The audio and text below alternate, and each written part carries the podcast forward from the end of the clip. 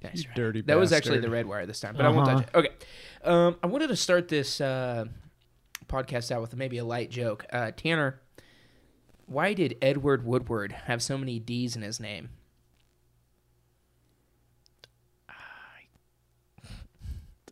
I don't know, Max. Why? Because then he would be... because then he would be called Ewar Woowar. What? Is Edward... That's someone I'm supposed to know, or... No. Okay. No. Never heard of the guy. It's literally the punchline. Okay. The punchline is literally his name would be Ewar Woowar without all those D's, Tanner. It's simple. Okay. Okay. Welcome to the Force Vision podcast, episode three. What's episode three? This is the fourth. No, I think it's three. It's four. It is episode four. The fourth is with us. We you also, if you listened to last week's Cinemaxic, I'm back, baby. Pretty much had an episode four of Force Vision mid podcast, which is, you can always. I was a little upset about that. I really left out. You really, well, that's what happens. There's a lot of stuff. But what I love about Star Wars is that you can get that passionate over it, and it's great. Passion leads to the dark side. As always, I am your host, Max Leadham, at Max Fossey, here to discuss all the good things Star Wars in the news today. It's good to be back on the Force Vision podcast. We've actually had like 3 weeks off. Weird weather caused us to be able to do like very little recording because we couldn't match up schedules with all that. So we're safe and sound now, and most of the ice is melted off the road, so that's really nice. So it's good to get back into this. To my left is my good friend Tim Reichmuth. He is back after missing last week's Cinemaxic. Welcome home, and welcome back from the dead. Well, thank you. Honestly, I didn't realize I was dead until I listened to the podcast. The afterlife kind of sucks. It is... Nothing short of a miracle that you're here. I can't believe my own eyes. Oh, I know. I was surprised. It was basically exactly like The Mummy. People came up. They sucked some skin off some dude and came back to life. Yeah, Tanner. Welcome back to the Force Vision really podcast. Bad. Jordan, can we cut that? They sucked the skin off of some guy. Oh, God. That sounds like last Saturday night. Am I right? Tanner, how you doing? Oh, God. How you doing, Tanner? Welcome back to the Force Vision podcast, and again to your recurring host role. Welcome back to my apartment. This is a nice place. I like it. We have this nice table as always. And mediocre chairs, which I've always said we will replace, but... Shut up. We have... You're lucky we have anything. You bitch. You come into my apartment. I swear to... my chairs. I swear to God, if you say one more thing about these chairs, I will come across this table and end your life. But yeah, it's what a way to start off this podcast, man. I'm so happy. I'm so glad to be back here. I'm pumped.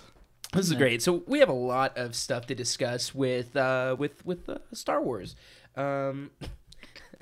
We have a lot of stuff to discuss this week. So much regarding Star Wars news and rumors and all sorts of stuff. We also have some listener questions that were sent in that I would like to get to at some point today as well. So that's going to be really, really fun. With those past 3 weeks, since we've done the last Force Vision, obviously, Star Wars is an ever-moving freight train of news heading straight towards the jugular of... I don't know where I'm going with that sentence, but we are here, and we're here to discuss it. So let's talk about what's in the news.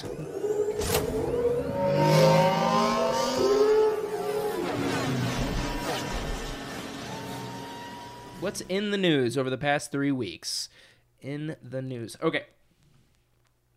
So, something I wanted to discuss, even though this is older, EA cancels the open world Star Wars game that has been worked on for quite some time, at least for, I think it was like a year and a half by some studio, and rumors from around the industry said a lot of people who have seen this thought it was really, really nice, a really good game. So, what do we think about that?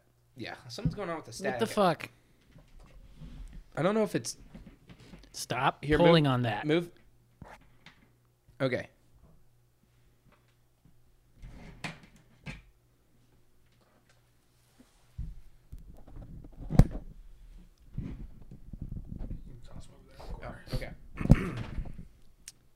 I think that I don't hear it anymore.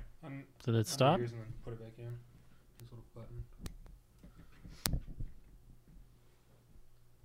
Sounds like it's done. I don't think it clicked in. Ooh. Are we good? Did it? I think so. Okay. Yeah. Click it. Sounds good. I think we're good. Okay. Right. Sounds great. Yeah, let me start that part over. All right. Sorry. No, you're fine. That was good. That would have been crazy. That would have annoyed me too. Yeah. So EA cancels the open world Star Wars game that had been worked on for the past year and a half. Very, very bummed about this because I want more Star Wars games. And this is now, I could be wrong, but I think this is the third or second. I mean, either way, it's ridiculous considering we only have 2 Star Wars games since EA took over. But this is either the second or third game EA has canceled mid-development that we're never even going to see. Now, they've come out and said that the Fallen Jedi game that was announced at last year's... Fallen Order? Yeah. Yeah. That's about a Jedi in the aftermath of Order 66. They say that's still on track for release. And I'm shocked to hear apparently that's getting released in 2019, this fall, which unless they were able to keep the development a secret a lot until last E3, I am kind of nervous about, and I would be shocked if that game comes out in 2019, if that's not pushed to 2020, just because that was only announced.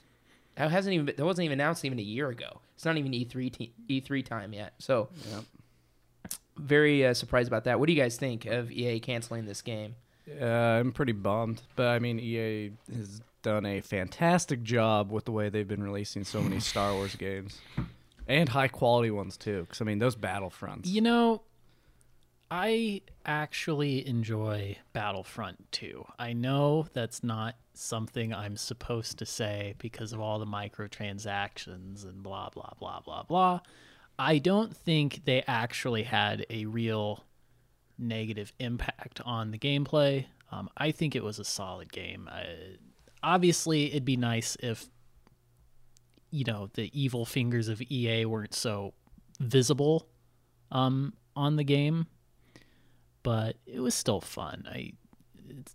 I can't blame the, you know, developers at DICE for what EA monkeyed around with on the business end of it. I think they did a great job developing the game. I mean, beautiful scenery. The gameplay is pretty fun, but I just got kind of tired of it. It wasn't as fun as the original Battlefront. Yeah, make no mistake, they definitely fell flat on their face with the announcement of the game and the release of the game. But from everything that I've heard, I mean, if you're not talking to, you know, people who are foaming at the mouth with anger about this still, a lot of people really do agree that, yeah, the game has fixed a lot of the issues that people had. The heroes are easily unlockable. It feels like a lot of people think it feels very similar to a classic Battlefront experience, which Battlefront 2 is like one of my favorite games ever. That was so much fun. Yep. And a lot of people are saying that game is now being handled correctly. However, I mean, EA is still going to EA. There's still, like you said, the microtransactions and all that stuff. So outside of the story mode, do they have any other single-player modes? Allegedly, there's one in the works.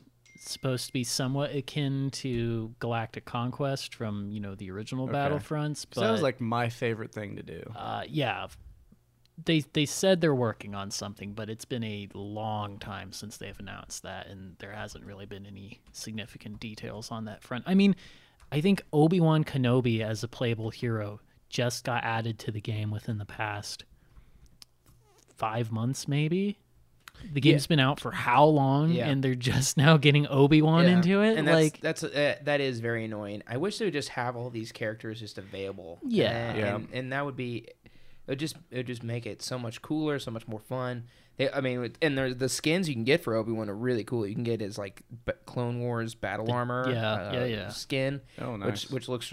That could be a lot of fun. That DLC you have to pay for? No, or is it just part of an update? It's all unlockable. Yeah, they after all the controversy, all the new content is free. You just, I think, have to unlock it through in-game means. Yeah. Yeah, I've actually been meaning to pick up that game because I don't think they're going to push a Battlefront 3. Probably find it pretty cheap these days. Yeah. I don't think they're going to push Battlefront 3 very hard at all. No. I think they'll probably just keep it Battlefront 2 and keep updating that game, and Battlefront 3 will probably come around when the next gen systems are out, so probably still a good amount of playtime on that. So if anyone here is, you know, listening, wanting to play that game, I could probably safely recommend it at this point to say it's a good option. Yeah, I bought it on Black Friday when it first came out. Played it twice. I have been wanting to play it again. Yeah, so yeah. I played it a lot with my brother-in-law, but him and his friends, but they kind of moved away from it, so I didn't have anyone else. I couldn't talk anyone else into buying it, so that's why it kind of died off for me, but I consistently had fun with it. I mean, it's a cheese fest. Like, it's not like a hardcore serious shooter, but you just get in there for some Star Wars chaos, and it's a lot of fun. Yeah. Well, I think that's probably the Battlefront series in general. Yeah. So yeah. Definitely. Yeah. So that might be worth to take a swing at. But so I am still bummed about them canceling this. It makes you nervous because obviously these single player games, they don't necessarily. I mean, I would have to. I'm not a big video game numbers guy in terms of sales and whatnot, but I would have to assume EA, since they are the largest video game company in the world, sees that there's a reason to have microtransactions because they probably make a lot more money through them.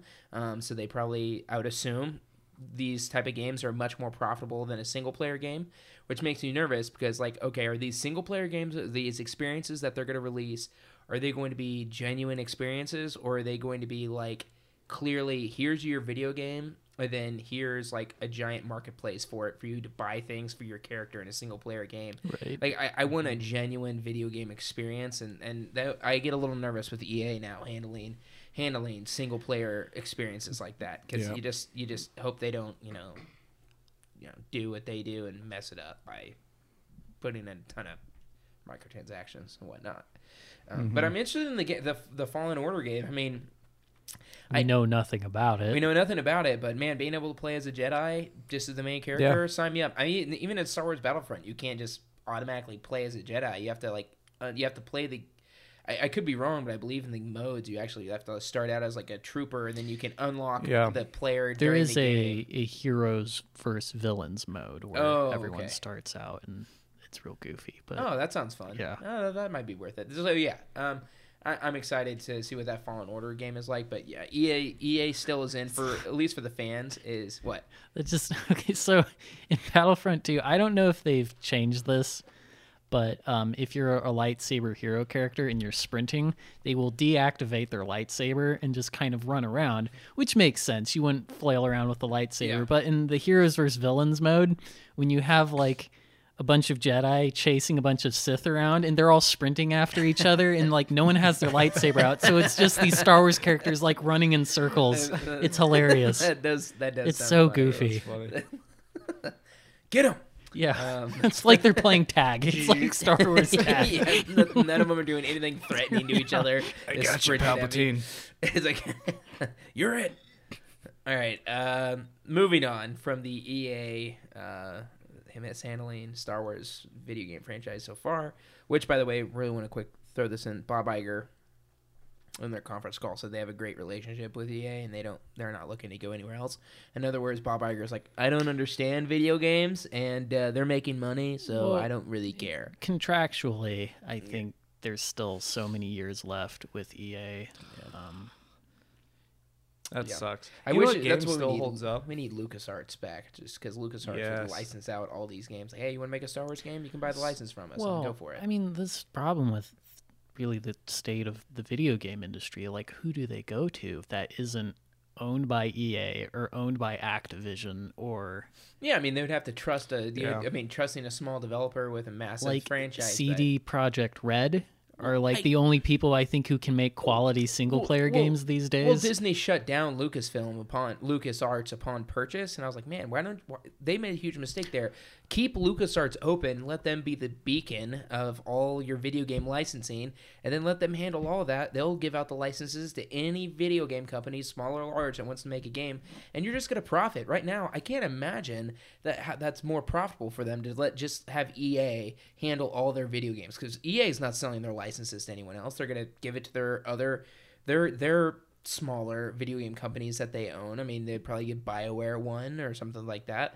But they, I mean, you'd think if there was a LucasArts, like then, you know, EA would want to buy a license to a Star Wars game, and then, you know, then Activision would, and then maybe small studios who have a great idea for a Star Wars game. Right now, it's like EA's not going to give up a license for that. I don't think they even can. Back in the day, there are so many good games. You had the pod racing game, Knights of the Old Republic. Was it Shadow of the Empire? Yeah, there was Rogue Squadron, Jedi Knight Academy, or something like that. Yeah. Just, that was awesome. And all those games still hold up today. Yeah, they're fun. I mean, Max and I downloaded Knights of the Old Republic a few weeks ago. I think I've had it for 9 days, and I've already put in. In a lot of hours. 33 hours. Yeah. I've been playing a lot too. It hooked me. It hooked me in. I mean, there's a lot to be desired. It's very dated. Yeah. But and God, some of those portions of that game are just a slog to get through. I think like you're either on Tatooine or Dantooine, some desert place, and it's just so much walking back and forth. Yeah, and nothing. And your character does not move fast at all. Nope. And I'm just like, that is like, that actually exhausted me after a little bit. So I've taken about a couple day break. Yeah. I'm probably gonna jump back into it, but the game does not it ages okay. It's still, you can still have fun, you can still get hooked on it, but at the end of the day, it's still, you know, lots to be desired. So moving on from the video game news, I wanted to talk about the art leak. I actually had two things down here, sneak peek at Lando and the art leak, but those are actually going to be combined because that's where we got that sneak peek at Lando. Potential spoiler warnings for episode 9. That's a good point to bring in. It's potential spoilers if you're trying to stay... technically just concept art we're talking about here, although... this might lead into more rumory stuff eventually. Tim, could you drop that over to me? Could you airdrop that to me real quick? Because I want to open that. We have episode 9, spoilers again, coming up if you're wanting to stay spoiler-free. But there is some concept art that has been leaked, and it's a very interesting look at some of our beloved characters here. So, Tanner, take it away. What do you see there, buddy? So we have... again, these look like kind of costume mock-ups.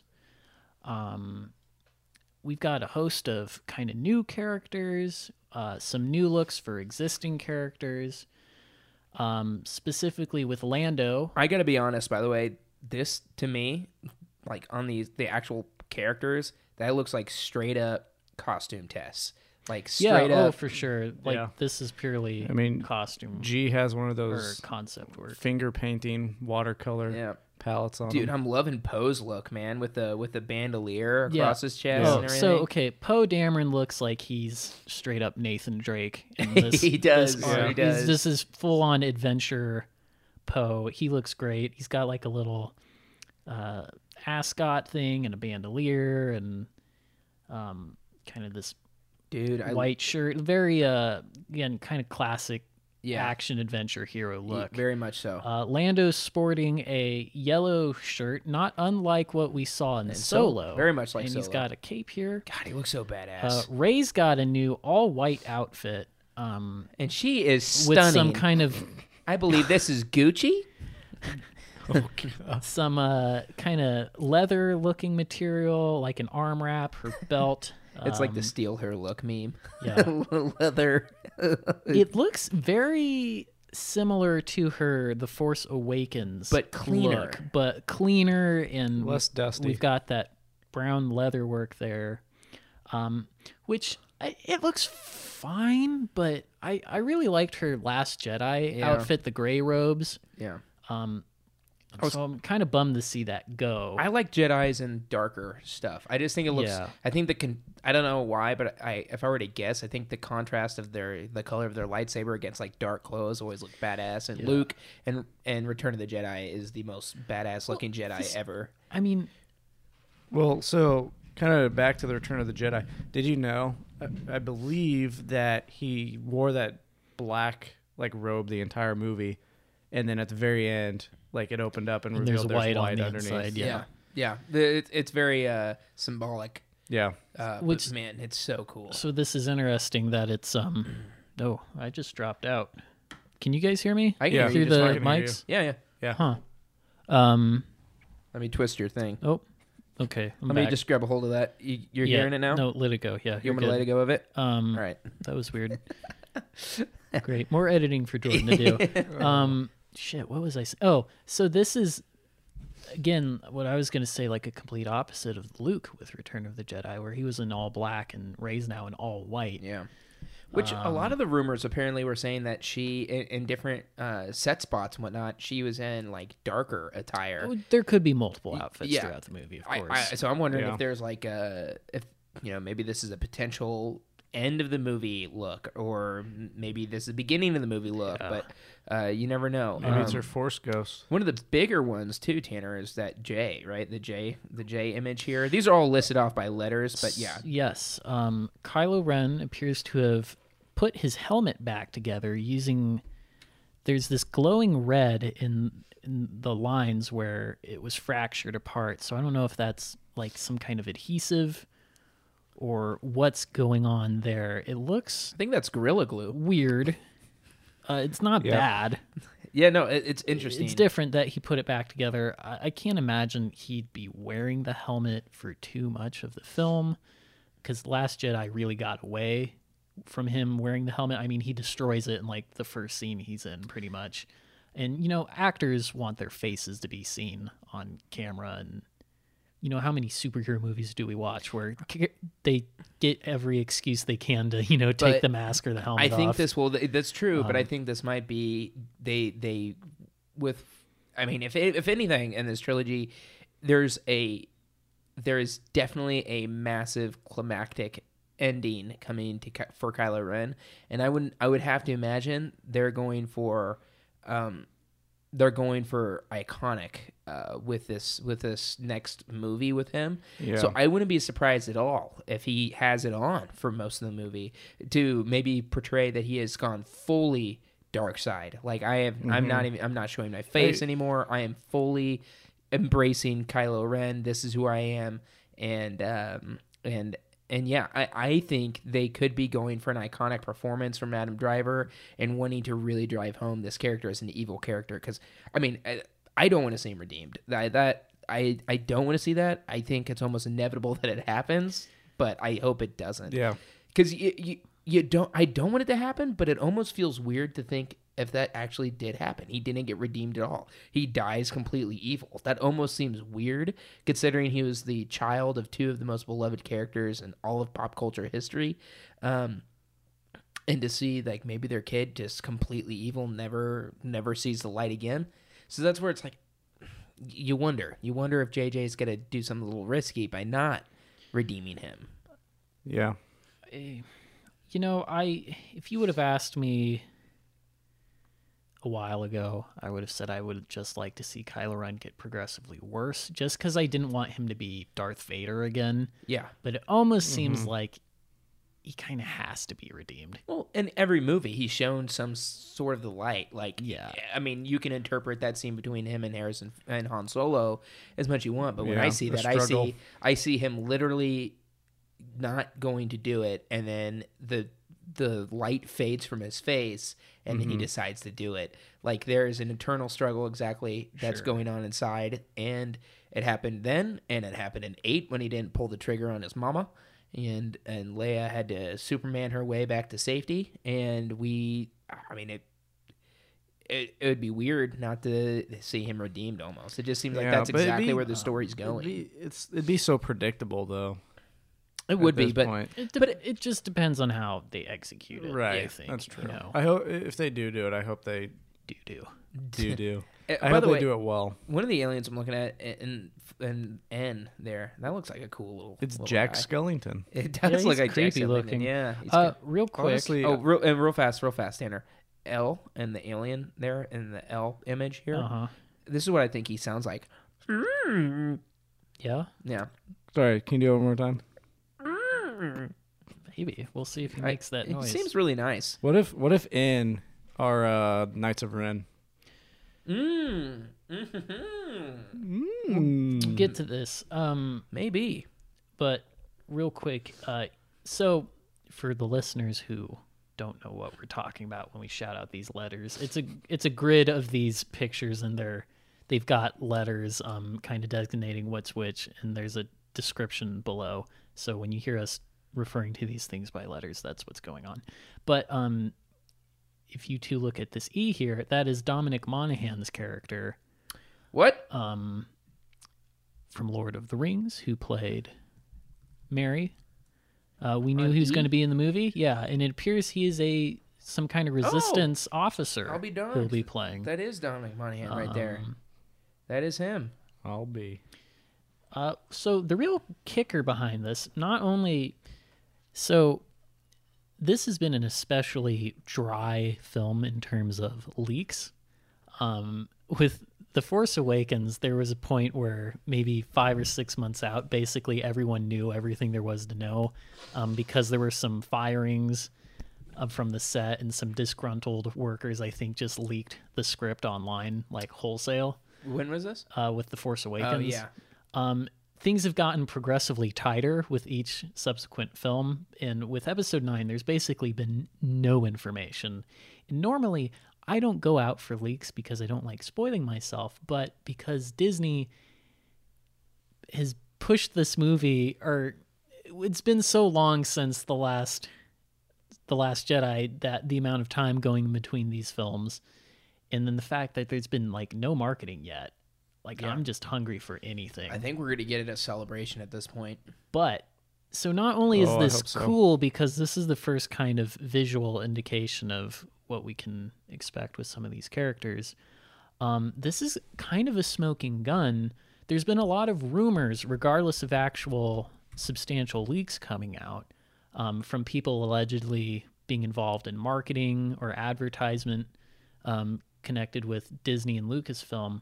But this corroborates some things we've been hearing about. So all of a sudden, we're getting a much better idea of what kind of direction this film is going in, or how it's starting off, specifically with Kylo Ren in the reforged mask. That was something that was mentioned a couple months ago by someone claiming he saw some footage. And then also there's this little droid here, the B droid. That same person mentioned a droid with a cone-shaped head. And here we go. Here's an image of a droid with a cone-shaped head. Mm-hmm. And I guess if we want to get into this, so this is beyond just a visual spoiler, I guess, giving you ideas what these characters' costumes are for the overall potential plot. That same person on the Star Wars Leaks subreddit who posted about Kylo's mask and some of these other things mentioned that the Knights of Ren are going to be coming back in a big way in this film. Yeah.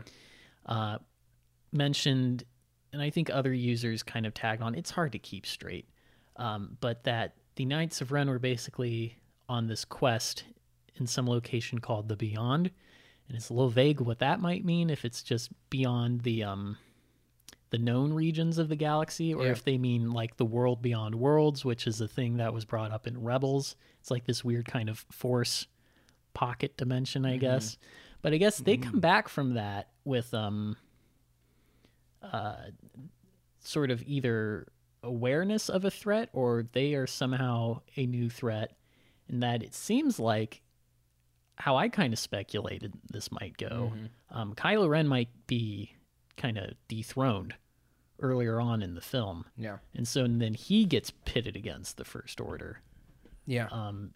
And real quick, let me stop you right there, like, because it's actually a good place to lead into our next segment. So let's cut off the news section there with the art leak being news and the EA stuff and what else we discussed. Let's go into our news segment here to carry on what you were saying, and this is the rumor roundup. Oh, I thought we were in rumors, weren't we? Did we already? Or was move on? This news? Did we move on? It's kind of news rumor. News rumors. Okay. Ooh. Well. Anyways. So going on about the Beyond, Tanner. I also heard that there's apparently been seen on set red and black stormtroopers that are also from this Beyond. word is that they're being referred to as Sith troopers. Yeah. Now, that might not necessarily be what they're called within the film. It might just be a nickname on set. So that's strange. Yep. They're also saying that some of the Knights of Ren might be Force users, and some are not. Which would make sense. It seems the nature of the Knights of Ren, going off of rumors and what people in Lucasfilm may or may not have said, I think a lot of people thought after The Last Jedi that these were Luke's students, that Kylo, they mentioned he took students with him, so people were like, oh, okay, they're just the other Force, Jedi students that went bad. There was some other suggestions that they were just like a pre-existing, like, kind of band of mercenaries that Kylo Ren just joined up with and made himself the leader of, I guess. So it's kind of vague what they are. We can blame J.J. Abrams for that, for just showing them in The Force Awakens and then name-dropping them and not doing any explanation. Never talking about them again. Of course, Rian Johnson didn't involve them at all, but, it's possible that J.J. asked him to leave them out so he could use them in this way. That would be interesting. Who knows? Maybe that's why they killed off Snoke. Yeah. Because Snoke could get in the way of making the Knights of Ren the main baddies. Yeah. It's kind of reminding me of Knights of the Republic a little bit. Or Old Republic. Yeah. So, allegedly, there's a MacGuffin involved in Episode 9. And this sort of source that has been leaking this said that the MacGuffin is delightful yet somehow controversial. Yeah, I'm not really sure what that means. There have been one of them. He literally said too. He said like we didn't find a lot of the stuff in The Last Jedi controversial. We do find this controversial. so I'm like, what does that mean? Yeah. So a MacGuffin, by the way, for our listeners, is literally just a device to further the plot. And is there a good example, Tanner, that you may have? The Ring and The Lord of the Rings, I think, is the quintessential film MacGuffin. Yeah. It's there. It's just an object that's a goal of someone to get. Yeah. So someone said, like, what if it's Luke's hand? Luke's hand? Oh. Well, allegedly, The Force Awakens was originally going to open up with a shot of Luke's severed hand floating in space, like holding the lightsaber, maybe. It seems really cheesy. Yeah. And then I was joking about how Rey is actually a female clone of Luke Skywalker taken from the hand. Holy God. I'm telling you. Wow. This is ridiculous. But I don't think that was just me being a goof. I am picking up the mic right now because this is how hilarious would this be if in an effort to literally undo everything that was done, the movie starts off, Resistance. We got to figure out how to bring him back. Resurrect Luke. And they have to go find his hand because Maz Kanata said when she got that lightsaber, that's a story for another time.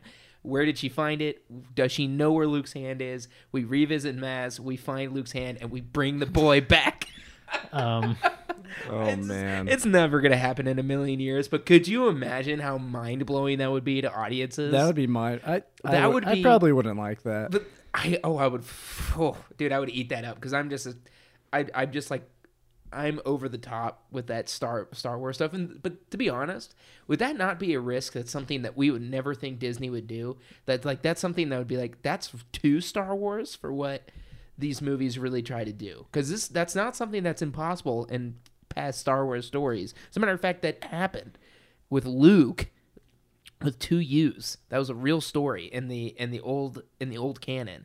Luke has to battle Luke, Luke, who was a clone made from his hand. That was stupid and ridiculous. But, man, could you imagine if there was some way to bring Luke back by that? He's going to be in the film. He will be. And he will be like... As a Force ghost. And he'll be a Force ghost. And honestly, I think he'll probably have like He'll probably have like one scene. I bet it's one scene. I think he's going to be heavily involved. 30 minutes. On the subject of Luke, another leaker with anonymous sources. Again, you have to take all of this with a grain of salt because, yeah, this could all be bullshit. And there's nothing really corroborating this in the way that the concept art corroborates some of other rumors we've got, but that not sure what the context is, but Rey like throws the lightsaber, her lightsaber. Apparently she just reforges the Skywalker lightsaber in between films. That's unexciting. Doesn't make her own, which whatever. I don't care.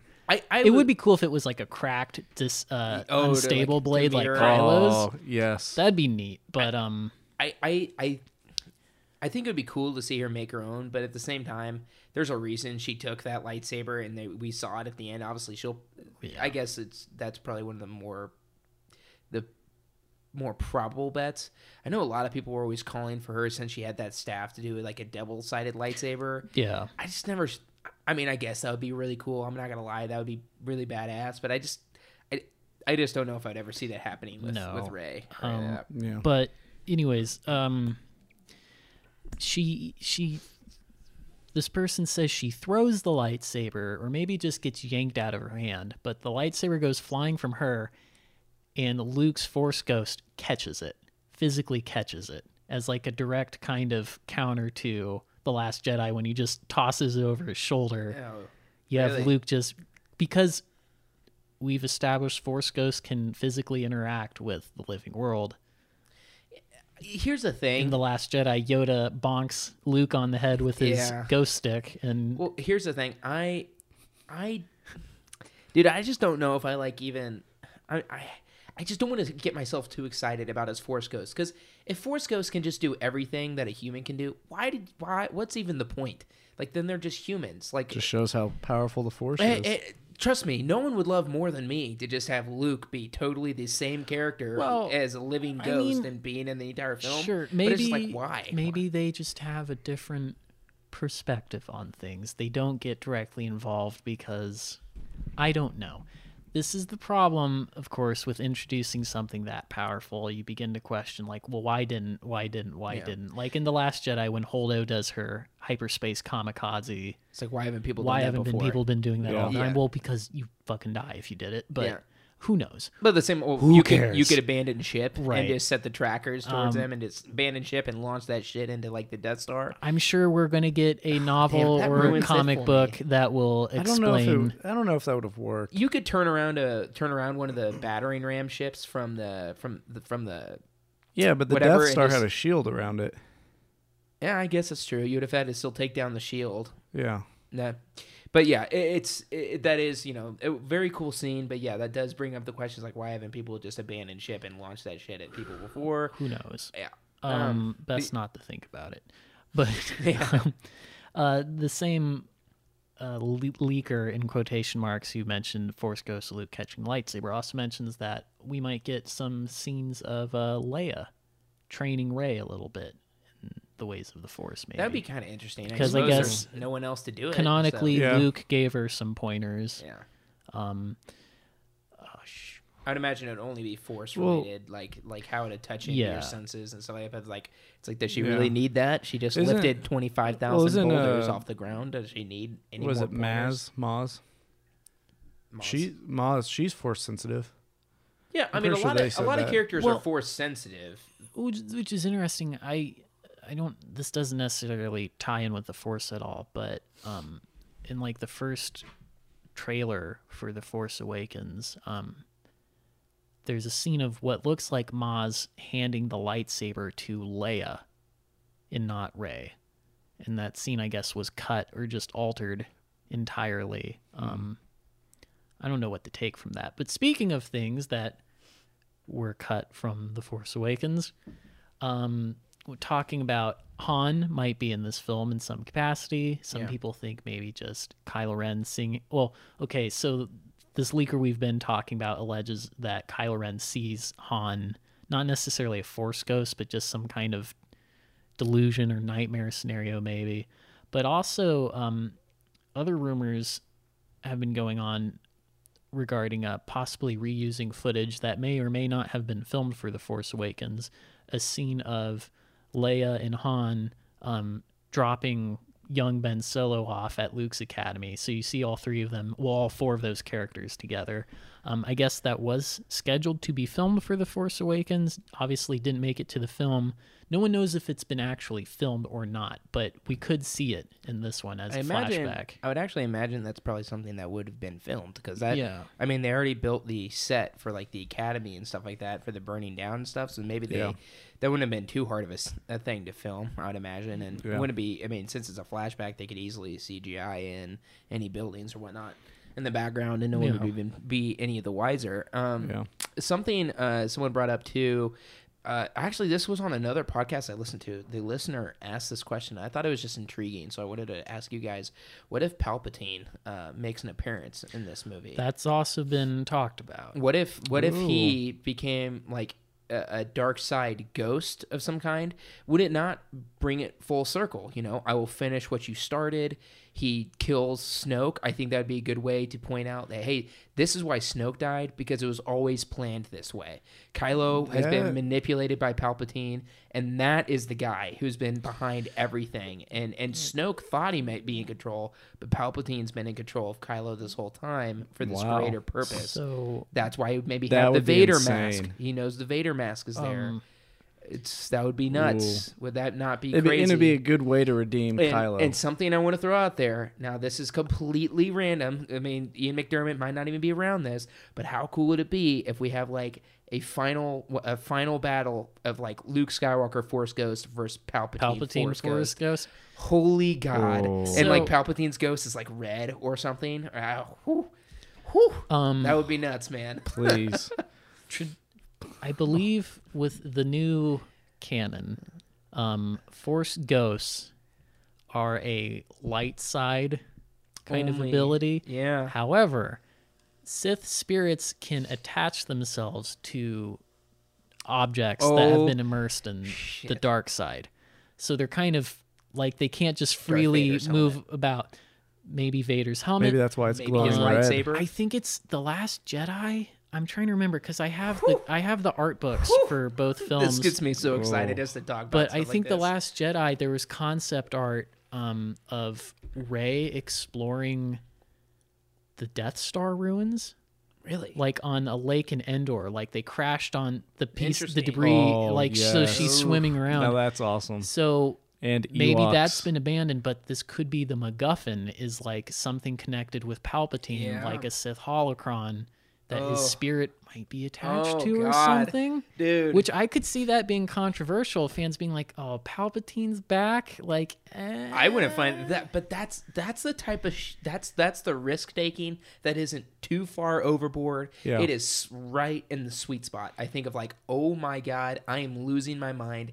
They actually just did this type of reaction. Like, that's not controversial at all to me. Like, that makes perfect sense. I will finish what you started. How is he really truly understanding what Darth Vader started? Why is he so truly passionate about what Darth Vader did? Snoke kind of like, you know, wags his finger at Vader and stuff like that. Like Vader was weak and a loser and stuff like that, and it comes off that way.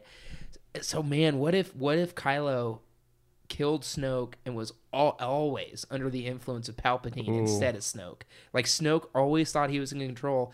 That would be a good way to smooth over. Like I would be totally okay with 8 on Snoke dying right then and there if I knew that it was actually Palpatine in control the whole time. Blows your mind. I'm getting pumped right now. Wouldn't that be awesome? That would be. First scene shows up. He's like, "I finished what you wanted, Master." Oh God! And just Palpatine. How would that? Good. Because, I mean, he's basically destroyed the resistance at this point. I mean, he's like, I haven't finished what you started yet, but he's close. But he's almost snuffed out all the Jedi. Wouldn't he be more, I think his emotional attachment there would be to Vader, not Palpatine. Right, but he doesn't know that Vader killed him. I don't think anyone really knows outside of Luke. Yeah. But even if he did, Kylo views Darth Vader as someone who fell to the light side, who was like, Vader was a great... Vader is not Anakin, right? They're two separate entities. He said, I will finish what you started, talking about Vader's dark side, and like he died because the light side beat him, essentially, by overtaking him. And even so, even if he did, he's like, hey, I will finish this because you lost and you didn't want to lose, but you did. I'm going to finish it for you. And I think that's what a lot of the movies have been leading up to. I feel like Palpatine being back in some way would kind of work because, you know, he was very interested in immortality. Yeah. And there's been other things kind of in the canon or developing regarding immortality or resurrection even. I believe it's Vader Immortal, which is like some weird VR thing. Yeah. Or maybe I'm confusing that with a comic run, but there's some canon story right now about Vader kind of pursuing a means to resurrect Padme. Clearly that doesn't pan out, but the seeds are being planted, not necessarily in the films themselves. This is not a leak or anything or a rumor, but are you familiar? There's a YouTuber called Wayward Jedi who has these pretty good video essays about the sequel trilogy so far and kind of speculation videos. His sort of big theory right now is that Kylo Ren and Rey are the reincarnated Anakin and Padme, which, again, nothing in the sequel trilogy has necessarily alluded to that idea in any way. That seems a bit too far for me. But unless you want to say both of them are Anakin's spirit. Kind of splits. Well, I mean, if they're the two sides, the balance. Yeah. I mean, Anakin was Anakin was born from the Force. He was like very much a Jesus metaphor, right? Born to a mom who didn't get impregnated by anyone. That seems a bit too goofy, but you know what? Honestly, I'm ready for Star Wars to get a little more mystical. Dude. In the films, I'm ready for these. Yeah. I'm ready for these films to take those chances as a, you know, the one franchise, because I wish I could understand it better because I really don't follow the comics. I never followed the cartoon shows. I never really did anything regarding Marvel. So I don't really understand all these things. But it's my understanding from Marvel fans' point of view that they literally do everything you'd want them to do. They take the risks. They go there with the canon that you're like, oh my God, I can't believe they're actually doing this. Like, it blows their mind every time. So that's what I want to see Star Wars to do, and that's what I wish DC would do. But I that's what I want to see Star Wars do. Like, go there with the canon, take those risks. People are going to love it. So, if anything, I felt maybe like, because I think maybe that's what bummed me out about maybe the past two movies is Force Awakens didn't necessarily take those risks, but I certainly thought they were planting the seeds for it. Like, why is the lightsaber calling out to her, and who are Rey's parents? I'm like, are they planting the seeds for these big, bold revelations? And I think maybe that's what disappointed me about The Last Jedi is maybe there wasn't those big bold revelations that you were hoping for. The story's not over yet. They're not. Yeah. It's not. And I think, and that's exactly, I've said multiple times too, is that, you know, I come off like I really just did not like Last Jedi, and that may be true, but I'm not going to fully book it away until I see Episode 9, because man, there could be some really cool stuff that Episode 8 did that led to some amazing things in 9. It just pulls all of it together. Yeah, and you know, people say that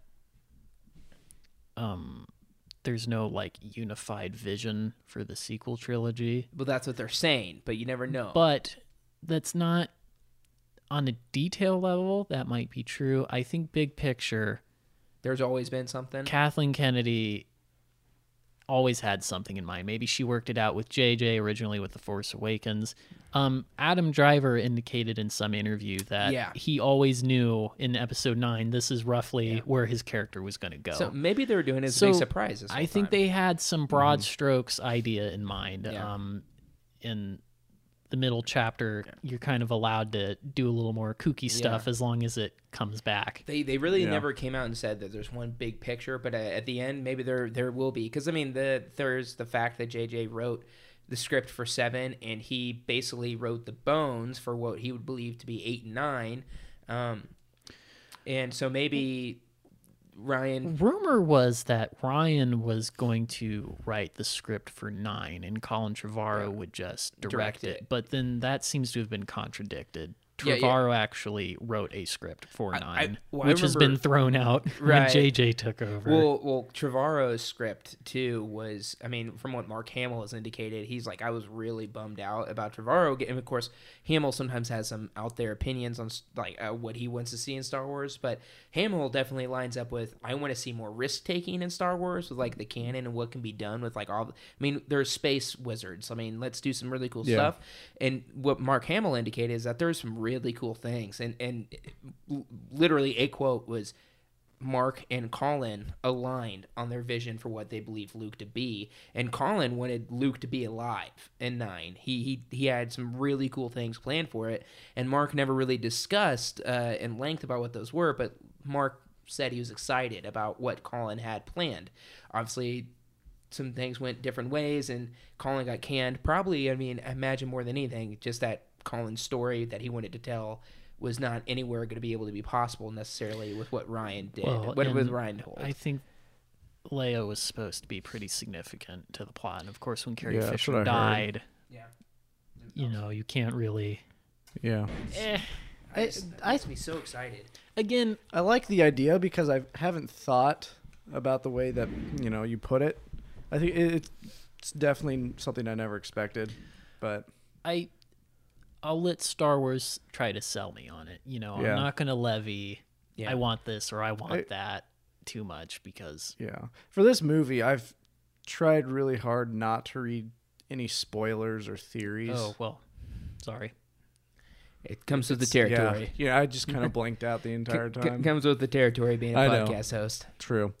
But... Because going into The Last Jedi, I spent hours upon hours just reading theories and... things that people thought were going to happen, and I still think that had some effect on my feelings towards the movie afterwards, because I didn't like it because I had such high expectations. So I mean, and that's again a lot of people felt that way, and again, it's totally Rian's creative right to do what he wants to with the story. That's what Kathleen gave him the ability to do, and he did.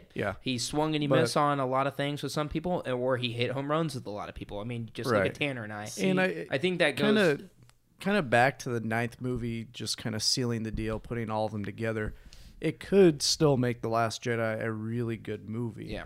Because, I mean, I've said it multiple times, it's a good movie. I just didn't like the story. But if the story ends up very well... Yeah. I mean, my hope is changing. Because, like, again, one of the main reasons I didn't like Last Jedi is I didn't like that they just, killed off Snoke. I thought that was weird. I didn't like that. But if Episode 9 comes around and literally does something like...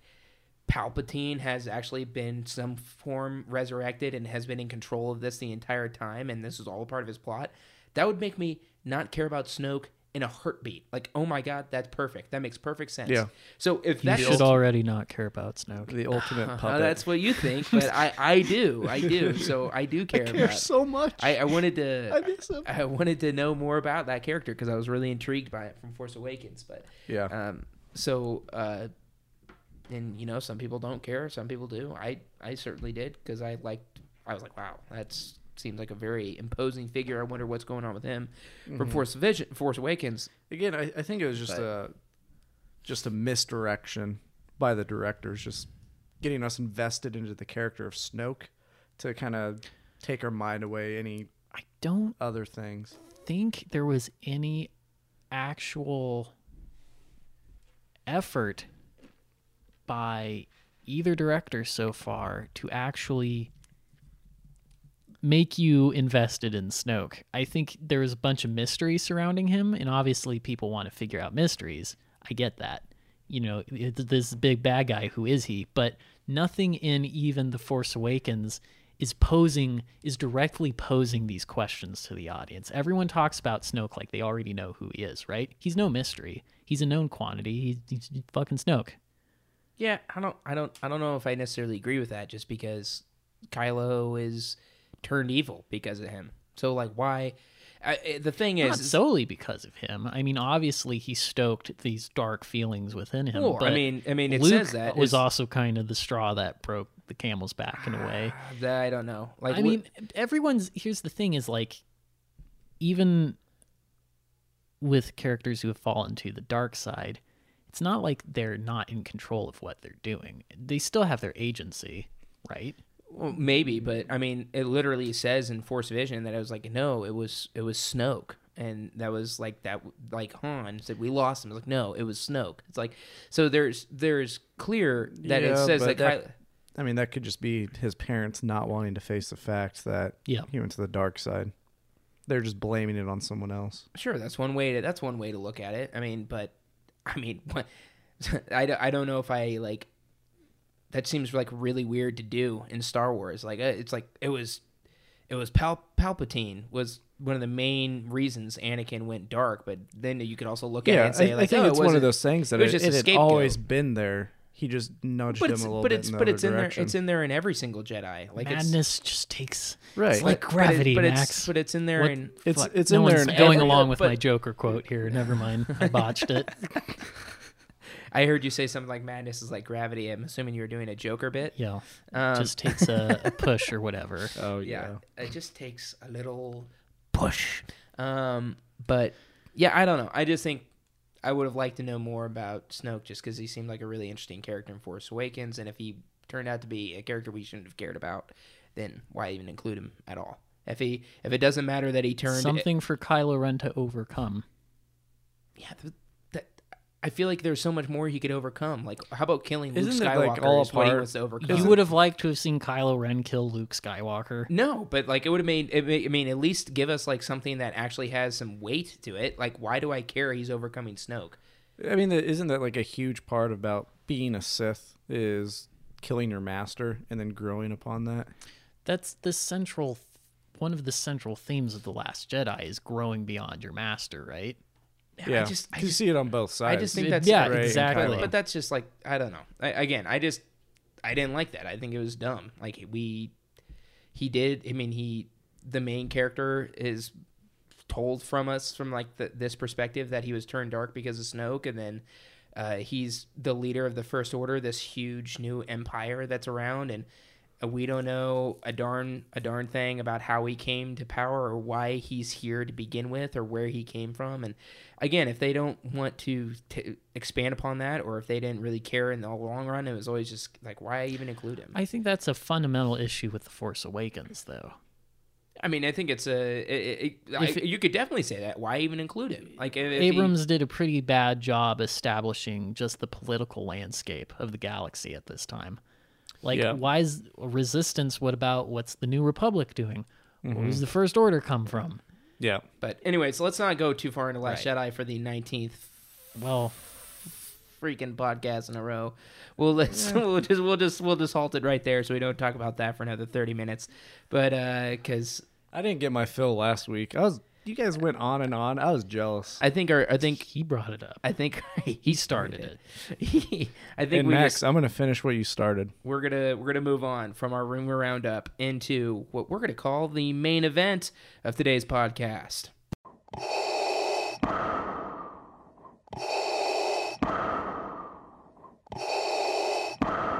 Okay, so for the main event topic this week, I wanted to ask you guys what. If you were in control of Lucasfilm, what would be the headlining movie that you want to see next, be made next in the Star Wars universe? Because, you know, Rian Johnson has a trilogy coming, Benioff and Weiss has a trilogy coming, and that's, I think, the only announced Star Wars properties we know of so far in terms of movies. We don't know about any other Star Wars stories or anything like that. So if you were the head of Lucasfilm, what are you doing next for your Star Wars films? So after reading that question, the first thing that came to my mind was, what if they had a movie about the birth of the Force? The very first human to ever, or alien to ever control the Force, and just kind of what they did with it, how it influenced, or even the first, you know, Jedi and the first Sith and how they interacted with each other. Because, I mean, in the Knights of the Old Republic, I think that's the oldest, at least as far as I'm concerned, they go back. They're still well-established characters. I'd be interested to see what life was like before all of that happened. That's interesting. That's an interesting... I don't know if that's something I would particularly be excited for, but that's an interesting take. I mean, I wonder where they do go with that. Like, are you talking about like no Jedis or anything like that? Not yet. Like, maybe they become a Jedi at the end, or what happens after the first Jedi ever exists. So in the old canon, Legends material now, I guess they would say this has been wiped away.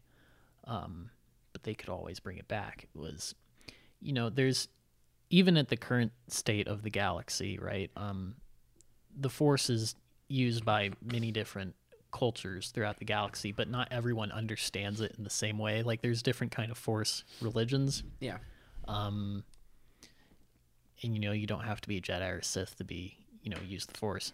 But anyways, originally I think there was sort of this order of Force users that would use both light and dark side, you know, abilities. And of course there was this event, this schism, where basically, you know, you led to basically the birth of the Jedi and the dark side users as we know it. So that would be kind of interesting seeing the schism happen if that was canonized. Yeah, that would be pretty the big cool. bang of Jedi Force powers. But along those lines, I think just bringing the bringing the Old Republic. Yeah. Yeah. But aren't they already going to do doing that? Doing an adaptation of the first Knights of the Old Republic. I thought Rian Johnson was going to do that. Confirmed. I hope it's not Rian. Well, I would think it would be Benioff and Weiss because with Game of Thrones, I mean, the way the Old Republic is presented in the old lore or legends, it's very... I mean, Star Wars isn't sci-fi, it's fantasy, right? Can we all agree on that real quick? Mm-hmm. Yeah. Okay, because it makes me mad when people call it sci-fi. It's not sci-fi. But like... Knights of the Old Republic is like high fantasy Star Wars. Like, it's goofy. It's out there. And I think Benioff and Weiss, with their Game of Thrones experience, could pull that off. Which is really cool, too, because Benioff and Weiss, I think I said this on a previous Force Vision podcast, but they came to Kathleen Kennedy and Lucasfilm with their idea. They came to them. Not like, hey, we have this idea. Would you guys want to be part of it? Like, no, they like knocked the door and said, hey, we have a really great idea for a trilogy of movies. Would you be interested? And that gets me excited. There have been some details of the Old Republic being brought into the new canon. So in like some star map, I think that was introduced around The Force Awakens. There's a planet called Rakata Prime. The Rakatans were the Infinite Empire in Legends. Kind of like before you had the Republic or the Old Republic. They were just this race of aliens that kind of dominated everything. And that's their legacy is heavily tied into the Knights of the Old Republic games, or at least the first one. In The Last Jedi, Luke wears a necklace with a red kyber crystal. That's actually, according to the art books, a medallion from the Jedi Crusaders, which is what Darth Revan and Darth Malak, back when they were Jedi, leading a war against the Sith. Their kind of followers were Jedi Crusaders who would, you know, when they killed Sith, they kind of took their crystals as trophies. So it's interesting that Luke has one. Yeah. But again, there's very small things that they're slowly kind of bringing in Old Republic Legends material into the canon. I would like to see a full-on adaptation of Knights of the Old Republic. I think that has to bring Revan into canon, because that Revan is which they awesome almost character. Did with the Clone Wars. There was actually, you can probably find it on YouTube, but he was almost in an episode as like a Force ghost, basically. Well, Revan's like religion and race is canon. That's actually they did. Revan's a human. Revan is like a human slash, I believe it's human slash like android or something like that, isn't he? No. Anyways, you find out if you finish Knights of the Old Republic. Well, there's a thing, and it's like he has like a something, but he's in this art book for either The Force Awakens or The Last Jedi, the Revan or something like that. They use the word Revan of some kind in the art book to describe something. There's like the... Yeah. And so he did have followers, but I don't think there's been any explicit reference to Revan in any canon materials like the films or the current comics. So. They've come close to pulling the trigger on that, but it hasn't happened quite yet. Yeah. I'm actually pulling up an article on... There's some cool, fun fan art I saw the other day of Keanu Reeves as Darth Revan. That would be pretty cool. But... That would be interesting, though, if they brought Revan and Malak. Oh, yeah. So, but into they mentioned the word Revanchist.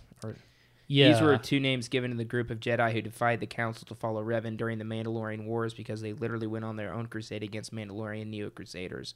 So that was a word used in the Last Jedi art book to describe the crystal, the kyber crystal that Luke had. But it hasn't. Again, he hasn't been mentioned in like the film. No, he hasn't. But the very fact that they used, I mean, that Revan comes, Revanchist or whatever comes from Revan, right? Obviously, so that means he did exist in this universe. They didn't do it in film, didn't do it in TV yet, but they did do it in that art book. So that's curious. That's definitely, it's very curious.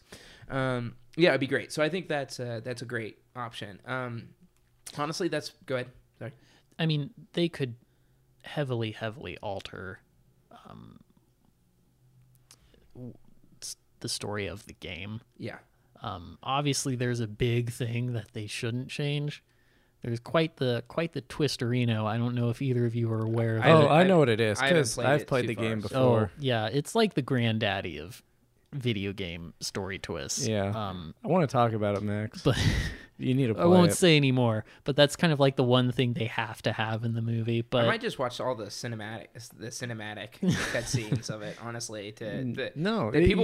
They make quote unquote movies of cinematic bits from these games. You gotta get the gameplay in and build up to it. The game has some boring, borderline procedural sections in it. Like, I don't know if either of you have gotten to it, but you're on this planet where basically your character is like accused of a crime and you have to stand trial and defend yourself. I've and if that. You fuck it up, like you get executed and then you have to start it over again. It's like, don't put that in a movie. Like you don't need that. And then there's it's choose your own adventure now. Choose your own adventure. Yeah. One hour of a trial. There's this section where like you're in like this exo suit, you're just walking around underwater and it moves like so mud. So slow. Well, I'm gonna have to check. I'm still playing the game and I got pretty far already. I've already put in like 8 hours, so I'll have to keep pushing through. But I think you're only at 8 hours? I think so. But there's still enough material there where I think they could do two movies for first game. Did you ever play the second Knights of the Old Republic? I did, and the second one has a lot of cool ideas and characters in it. Yeah. Just getting to Force mysticism, basically there's a character named Darth Treya who wants to kill the Force. Like, she hates it. She blames it for everything. And like is trying to perform some kind of ritual to like sever the Force from like all of existence. I don't even know if that's possible. Which is pretty wild. Yeah. But and then there's a character named Darth Nihilus, who's like, he's got this cool looking mask if you Google him or something, but he's basically described as just a wound in the Force. Like he's some evil I know monster ghost. He's KOTOR too. Yeah. Well, that's what we were talking about, wasn't it? Yeah. Yeah, no. You were talking about Knights of the Old Republic. I didn't. Yeah. But he just looks cool, and the game kind of whimpers out when you get to. I heard it was supposed to be a really good game, but then they decided to push it out quicker. Yeah, they cut out a lot of material. Yeah. So there have been efforts over the years to kind of restore it. I think you can get a heavily modded version that adds some things back. There's a Darth Revan Black Series figure that I really want. It's pretty badass. Yeah. If you're listening out there, fans, I want to get these action figures. Buy one for Max. What about you, Max? What movie do you want? Since Tanner probably took the one that I think a lot of our listeners would say as well. and myself, I would have to say I want badly, and I guess I could have said TV show you were or Batman movies. For a second. Yeah, Batman Jedi. There's a you could. I suppose I should have mentioned you could. I guess you could say series too if you wanted. But whether this is a series or a new trilogy of movies, I really like the idea of Sebastian Stan being cast as a young Luke Skywalker, and we have like a Luke Skywalker Adventures. No. Movies. We already had 3 films about Luke Skywalker. We don't know what he did for like 50 years. It doesn't matter. Let's get 5 more. It does matter. It doesn't matter. You can't just dismiss something like that. It does matter. You it's don't... like people saying they want a Darth Vader solo movie. He had 6 movies with Anakin. So we're not just going to abandon cool characters. Like, why would we not want, like, would you not enjoy a Luke Skywalker? I think you get to the point where you need to expand upon the already existing characters. Star Wars is a wide universe with a lot of untapped potential. I should have let you speak your piece. I want the Knights of the Old Republic, but like, why not?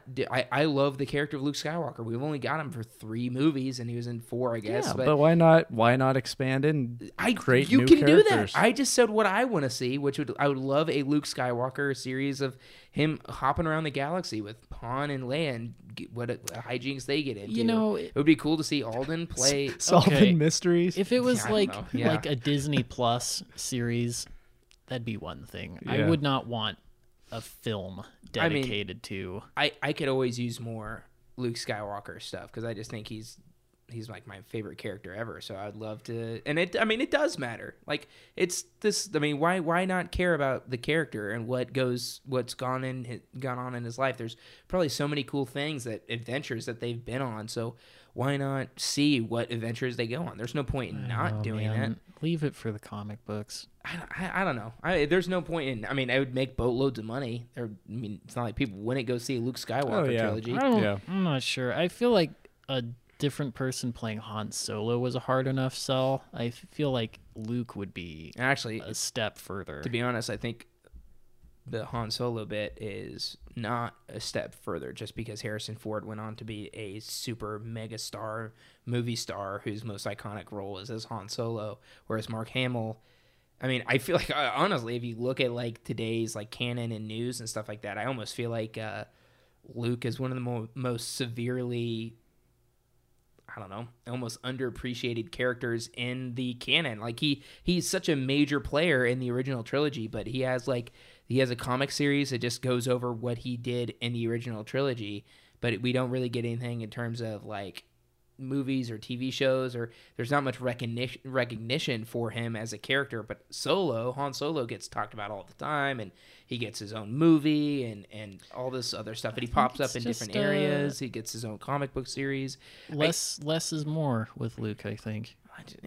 I just think it would be cool to see what he does, because that's fair. He does more than just start a Jedi Academy after the Return of the Jedi. He doesn't do that till later in his life. So, going back to Battlefront 2, it has a story campaign that's really short and kind of repetitive, but there is a point where you run into Luke Skywalker, and that was actually pretty cool. I like that sequence a lot. Yeah, I hear there's bits that are.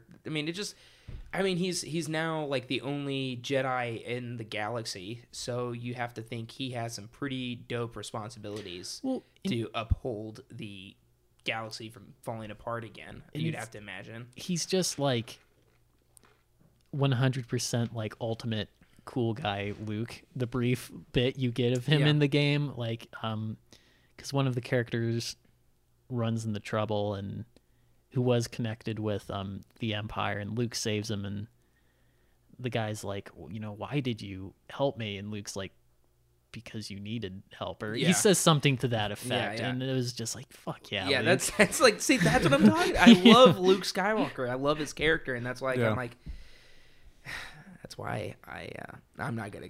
That's why I love him and want to see more of him, and that's why I may disagree with some certain choices in a recent movie. But we'll see what happens in episode 9. Which movie was that? I believe it was. Oh, you know what it was? It was a Disney XD little spin-off 2-minute movie.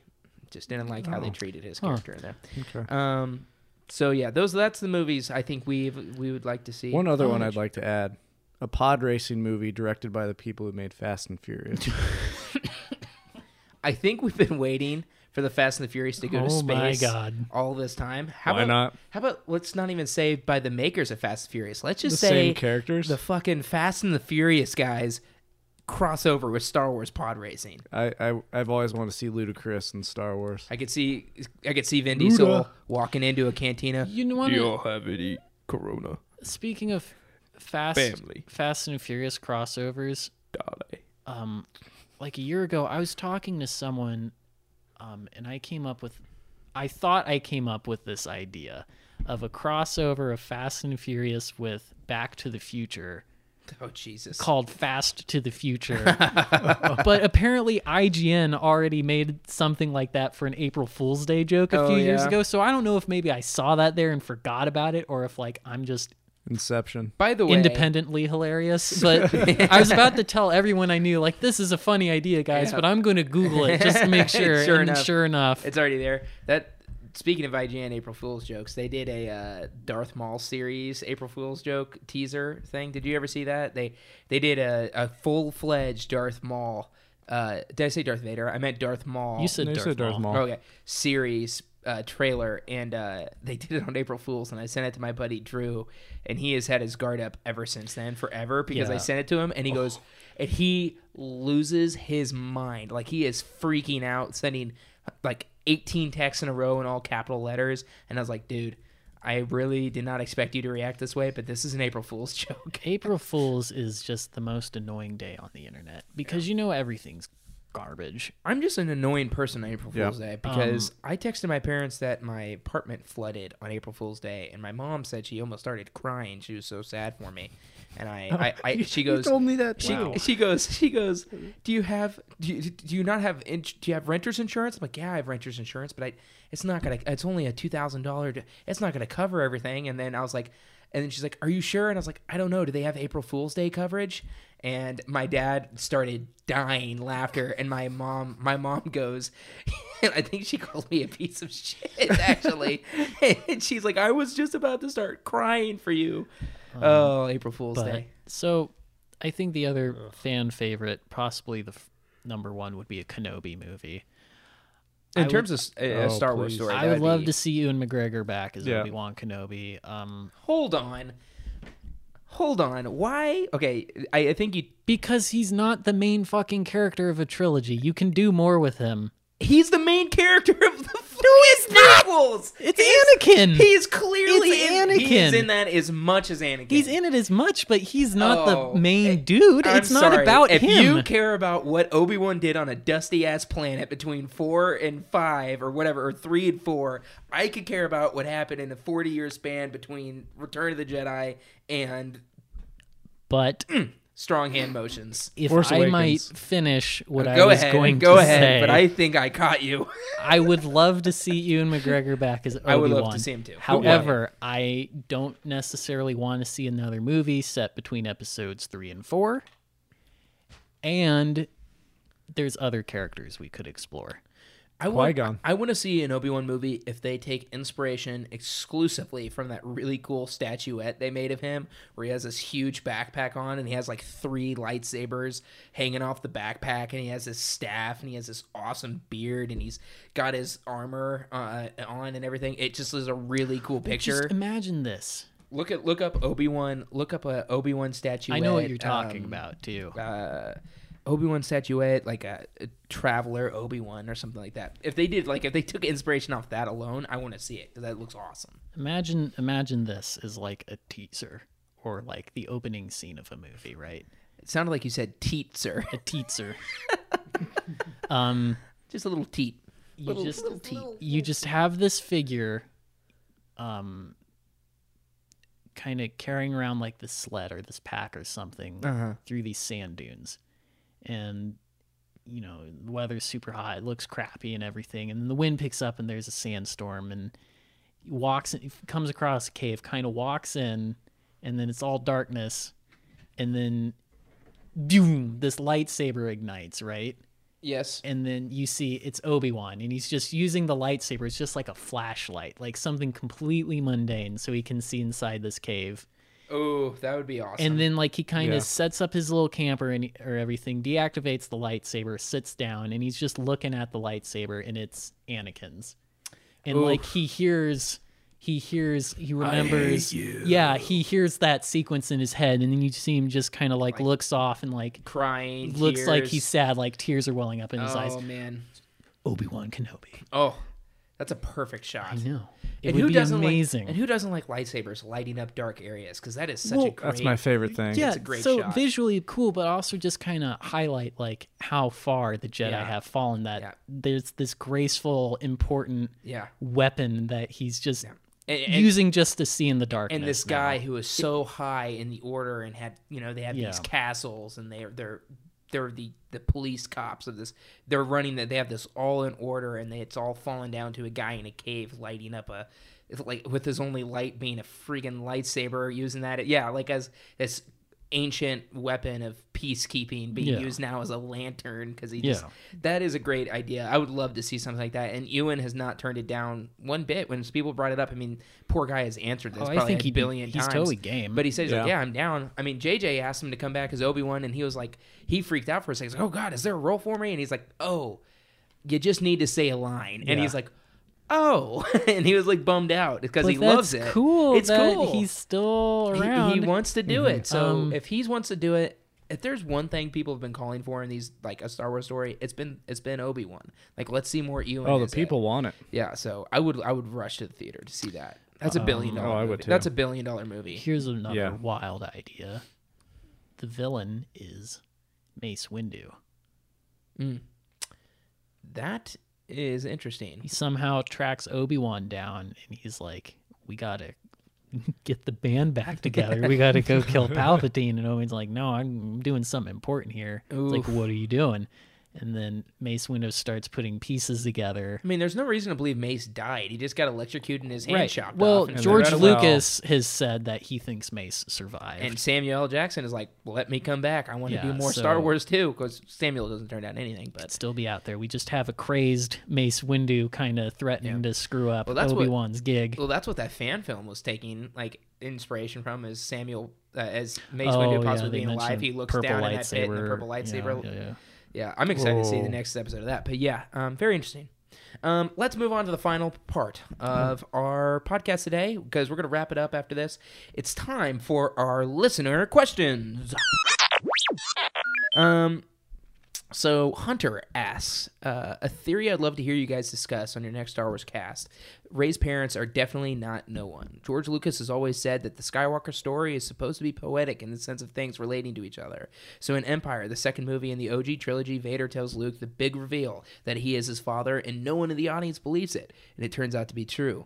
So what if they flipped it in the second movie of a prequel trilogy? Ben tells Rey that her parents are nobodies. Everyone believes it. Turns out to be false. I don't know, maybe a long shot, but they seem to be paralleling the OG trilogy pretty faithfully if you look at TFA, The Force Awakens, and The Last Jedi. So he wants us to discuss Rey's parents are definitely not nobody. I want to lead off this discussion. I think out of everything that Rian did, actually just say, no, these are the mystery boxes opened, and they're not what you think. I think if there is one, it's got to be Rey. And it's not necessarily her parentage, but there's a reason she's here that may not be relating to parents, but as Tanner theorized earlier in the podcast, some spiritual being, resurrection of some kind. She could just be a child of the Force, much in the way Anakin was. It could be. At this point, I don't think there's going to be a big reveal of her parents. At this point, though, I do believe her creation is going to be something that is out there. It's exciting. It's not going to be just nothing. Okay. Because there has to be some reason she's so powerful and so has so much ability. All is the Force wills it. Sure. So I would have to... with no one else having these abilities, though, at such a young age, at least in the canon... Kylo was trained, though, for a while. Yeah, but Luke points out that he has raw strength. Yeah, he has raw strength, but Kylo was trained for a while by Luke and then obviously brought up by Snoke and has a lot... now, if depending on where you think Kylo and Rey's age similarities are, I think Ben actually is 10 years older. I think their age gap as actors is similar to what their age gap is in real life, but we don't know that yet. But I think if you look at The Force Awakens and then you look at how they delivered it in The Last Jedi, I think there's going to be some reveal in terms of how Rey came about, whether she has really cool parents, whether she has some way of being born that is out there, very much like how Anakin was born as the Force. You know, check this out. We talked about earlier Wayward Jedi's theory. Rey is not reincarnated. Padme, she alone is the reincarnation of Anakin Skywalker. And then when she learns this, towards the end of episode 9, she says, Ben, I am your grandfather. Oh, what? Because he's a Vader fanboy, right? Wouldn't that be, I mean, obviously not presenting it like that. That's goofy. But like, wouldn't that be like such a crazy twist of the knife for him to be like, this guy I revere is back alive, and it's this chick that's consistently kicked my ass. Like, I you said Padme. Yeah. You meant Rey. Yeah. Oh, I was like, what the fuck is going on? I was like, where are we going with this? Yeah. Yeah, that's interesting. That would be that would be a twist. Very strange, but man, that would be, what a twist. So yeah, I think Rey's parents are going to be nobody, really going to be nobody, and that might be true, but how she came about is going to be very on point with how Star Wars works. It's as literal as it is. She has no parents.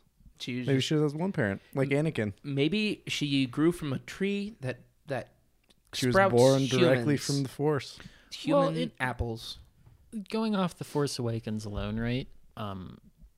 It seems like both Luke and Leia kind of have this weird connection with Rey, right? So like after Starkiller Base, Leia goes and hugs Rey, and they kind of form like a kind of small bond there. And then of course when Rey shows up on Ahch-To at the end of it, and Luke's just staring at her like he's about to start crying. Yeah, it's kind of interesting. Like they seem to imply some connection. And of course, The Last Jedi, I guess he was just kind of pissed that she showed up. Which, again, we're kind of seeing that interaction from maybe a little different angle. So I don't know. I just thought that that transition from the end of Force Awakens to The Last Jedi is all kind of sloppy. If you watch them simultaneous, like Rey has tears in her eyes, Luke has tears in her eyes. The Last Jedi picks up Rey, no emotion. Hands the lightsaber to Luke. Luke just, no emotion, grabs it. And then, like, Rey is, like, 10 feet back from him all of a sudden. Like, and then at the end of it, she was with arm's length. And then he throws the lightsaber over his shoulder. It was a bummer because I wanted that. I was hoping some sort of powerful moment there. So, not to get back on The Last Jedi, I don't mind that Luke disregards the lightsaber after... But again, the fact that there doesn't really appear to be an emotional continuity between both movies, that's jarring for me, sure. And you can disregard the lightsaber. Ryan says he did not intend for that to be funny. I don't know how you could think that wouldn't be hilarious. That was clearly funny. Like just the little... And it was honestly, too... It's just because it's Mark Hamill. Yeah, exactly. But, the facial expression is... Yeah. He has like his lips puckered as he tosses it. It's honestly too one of the most jarring things I've ever seen in a movie. When I go sit down, I'm like, here it is, and then it's just like, it killed in my showing though. Everyone busted out laughing in the theater. I started laughing too, but I was like laughing and also at the same time like, nervous laugh. Like, what is this? No. But yeah. Okay, I think that's going to wrap up our Force Vision podcast. Our first one in 3 weeks. Do we have more fan questions? Listener questions. We do. We have one. We had one more, but I'm going to save that for the next one. Okay. Because this one's this podcast is. Tim, did you weigh in on the whole Rey's parents thing? I mean, outside of what we talked about, I mean, we've already discussed, you know, potentially being Obi-Wan's kid, birth from the Force. I don't know. I don't really have any other ideas outside of that. I do like the whole clone idea. That'd be very interesting. Cloned Luke. I want Rey I want them to go real nerdy with it. I want them to go real deep cut Star Wars canon lore with it and do something unique. I don't want it necessarily to be like how Anakin came about. Something unique though. That's like, this is Star Wars. I really enjoy it. This is what makes Star Wars Star Wars. This weird fantasy world that has these crazy things happen. I mean, it happens in other franchises all the time, you know. Yeah. I mean, all the time. These characters, and that's why I'm also excited for 9, is because, you know, all these heroic characters have heroic resurrections in some way, shape, or form that really brings home their characters. So I'm excited for that for Luke, but I'm also excited to see what maybe happens to make Rey who she is. So I think that's going to do it for today's podcast. We're going to answer that next listener question on next week's podcast because we're running a little long here, but I really appreciate you all so much for listening to the 4th ever episode of Force Vision Podcast. This week we have a lot of content coming your way. We have another Cinemaxic taping tomorrow, and that's going to be out this week as well. And we're going to shoot another Common Room, the first one in 2 months, tomorrow as well, and we're going to have that out sometime this week too. So I'm really excited to get back into the Common Room groove. I've got a lot of Harry Potter questions if you need to fill time. Absolutely. Oh, yes, absolutely. Ask away. So we got that to look forward to. So be sure to be subscribed and watching your podcast feed because we'll be coming across often this week. And that's going to do it. So for Jordan doing the 1s and 2s, and for myself, Max Sleedham, at Max Vozzi, at Instagram, Twitter. I don't even bother with Twitter. Instagram and Letterboxd. Yeah. What's Twitter? Yeah. And on my left again, Tim Reichmuth. Tell the people where to find you. Hello. Tim Trist on Instagram, Letterboxd. And that's pretty much it. Basically it, yeah. Pretty much it. Tanner? Danger Rush, Instagram, Letterboxd. That's going to do it. Thank you all so much again for listening, and as always, may the Force be with you.